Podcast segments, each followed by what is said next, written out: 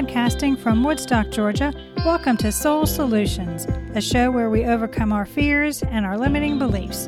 I'm your host, author, and certified life coach, Terri Kozlowski. Episode 50 How Powerful It Is to Return to My Place of Trauma to Discover I Am Healed. Last month, my husband and I took a vacation to Santa Fe, New Mexico. It's an enchanted place both in physical beauty and in the land's sacredness to Native Americans. But unfortunately, it's also the place of my childhood trauma. So, me returning to a place that's tarnished required me to be courageous and mindful. What do I mean by mindful? I needed to be aware how I reacted to a place my egoic mind wants to keep me away from so I don't get hurt again. Remember, the ego wants to protect us from being re injured. So keeping me away from New Mexico was what it's done for over 25 years. I had warned my husband that I might have an emotional reaction, but didn't know what that could be. I journaled about it before we left, as well as meditated on the matter. But as we approached the state line, I felt nothing abnormal. When I saw the sign saying how far Albuquerque was, I had angst.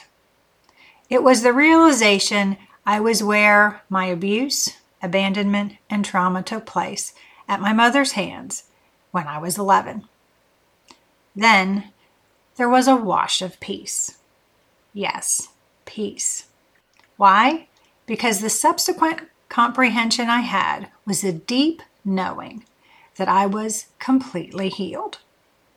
I had no lingering pain, fear, or negativity, just a feeling of coming home to a place I was meant to be. The healing journey was long. It's been over 40 years since my ordeal occurred. My healing process took time, and there were many levels to it. I had to be brave and ask for help. I had to accept what occurred and yet understand it wasn't my fault. I needed to overcome victimhood to become a survivor. I took responsibility for my choices and therefore reclaimed my control over my life. No blaming, no excuses for missteps. Instead, I looked for the lesson I was to learn. I reframed the stories I told myself into ones that were empowering. I learned to set personal boundaries as an act of self care and self love. I discovered how to forgive my mother so I could be free and release the past. I courageously removed the thorny blanket, which is the defense mechanisms the ego uses to protect us, so I could allow myself to heal. I had to change the question I was asking myself from why me to now what. And finally, I rediscovered who I authentically am by following my heart. Mindfulness is a Buddhist practice of being aware of ourselves without judgment or attachments to outcomes. It's going within to gain understanding of who we authentically are. The only way to understand is to work through our pain. But when it happened in childhood, when we didn't have language or understanding of what occurred, we may not see a way to a place of joy and inner peace. Questions lead to authenticity. The thoughts and beliefs we have about our lives cause our unhappiness. The egoic mind projects our past negative experiences into the present and the future, which cause us fear. The only way to overcome is to question ourselves about each fear and belief we have and see what is true for us. The work of Byron Katie uses four unassuming questions to help us see a different perspective about our pain and suffering. Number one, is the thought we have true?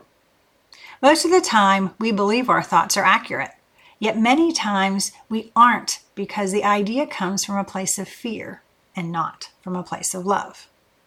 Number two, can we absolutely know that the thought we have is true? If we are dealing with others, we can't know if our thoughts are correct most of the time because we don't know other people's thoughts or intentions. Number three, how do we react when we believe this thought? This question is the crux of our pain and suffering because we believe the thought and it causes us agony. Number four, who would we be without the thought? Finally, this question allows us to see a different perspective. If we didn't think our thought was true, how would the situation change? What would the opposite of our belief be? And could this be more accurate and more in line with our authentic selves? Healing can occur for you too.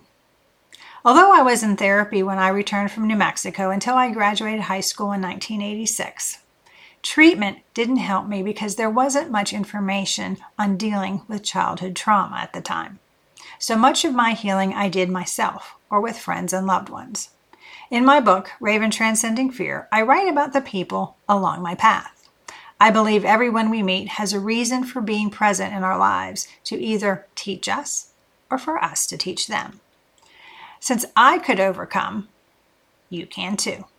And you have someone I didn't have. Someone who has gone through the pit of despair and has come out on the other side, healed and whole. You have me. I want to help you build the bridge over the pit so you can cross over faster than I did. Yes, you are afraid. But the ego has been lying to you, and you haven't challenged your thinking because you're still looking for the answer to a question to which there is no answer. That question is, why me?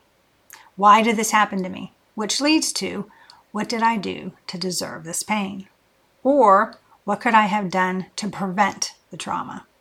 Of course, the egoic mind wants us to keep looking for the answers, but even if we got responses to these queries, they wouldn't satisfy us.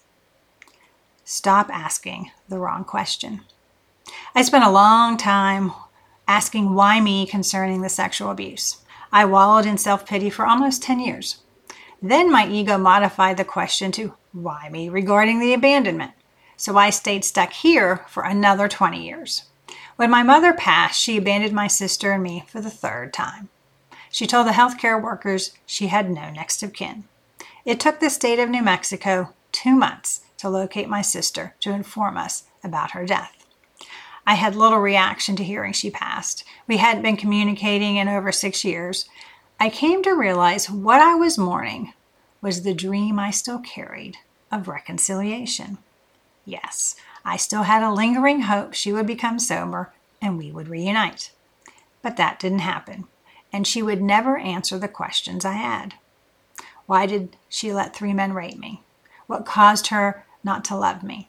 Why did she abandon us repeatedly? Why wasn't I worthy of her love? These were the questions my egoic mind kept bringing up. But these were the wrong questions. The only question that moves us out of the past and into the present is now what? What am I doing now to release my past so it no longer hurts me? Why am I allowing myself to tell a story that's disempowering? What lesson am I to learn? Now, what am I going to do to live the life of my dreams? Refocusing our course. Once we know the egoic mind wants us to stay stuck in the past, we can refocus our examination of who we authentically are and where we want to go. Thus, the alternate question we ask isn't about figuring out the past, but about being consciously aware of our choices to move us forward.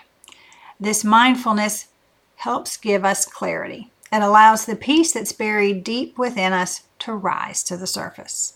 We push past the drama.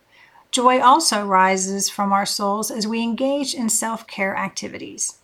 We're compassionate when we allow the egoic chatter to start, but are quick to recognize it and are kinder with our self talk. With our new found calmer selves, we learn to respond to situations instead of reacting to them from a place of fear. We see how reframing the stories we tell ourselves helps to empower us to move towards our dreams. These tools to help refocus all point us to the adventure we all have to take the journey back to spirit. This spiritual expedition is how we uncover our authentic selves. Through asking the right questions, we discover who we are and why we're here at our school. When we get quiet and listen to the whispers of our souls, we see the truth for ourselves. Then, through meditation, journaling, and prayer, we reset ourselves from an egoic perspective to a heartfelt viewpoint. This pivot allows us to respond to life from a place of love. Moving forward, healed. My vacation in New Mexico was magical. I felt welcomed by the people. I saw my reflection in many of them as I looked into other Native American faces, like my own. The beauty and silence of the land were enchanting. Yes, I want to move here. But the most significant revelation on this trip was the awareness that I had no angst about this place. There wasn't any negativity that sprung up. My egoic mind said nothing to me about the past trauma. I've made it to the other side of the pain and suffering. I'm healed. I'm free. Now, I want you to have this feeling of freedom and healing for yourself. So stop asking the why me question, which has gotten you nowhere but despair. Instead, ask yourself, now what? What are you going to do instead of wallowing in self pity, anger, and pain? Why not ask yourself new questions and take the bridge I built to help you overcome much faster than I did? I'm here with you, and there isn't anything you can tell me I didn't think or feel or want to do to stop the pain. The healing journey isn't as challenging as the egoic mind tells us. You're stronger than you think you are because you're still here. Do you need support to help you heal from the past? Do you want a strategy to help you overcome the ego's limiting beliefs and live a successful life? If so, please reach out to me at terrikozlowski.com and we could put together an action plan for you to create the life you desire. If you want to learn more about my healing journey, you can do so by reading my book, Raven Transcending Fear. The link is in the show notes, or you can go to raventranscendingfear.com.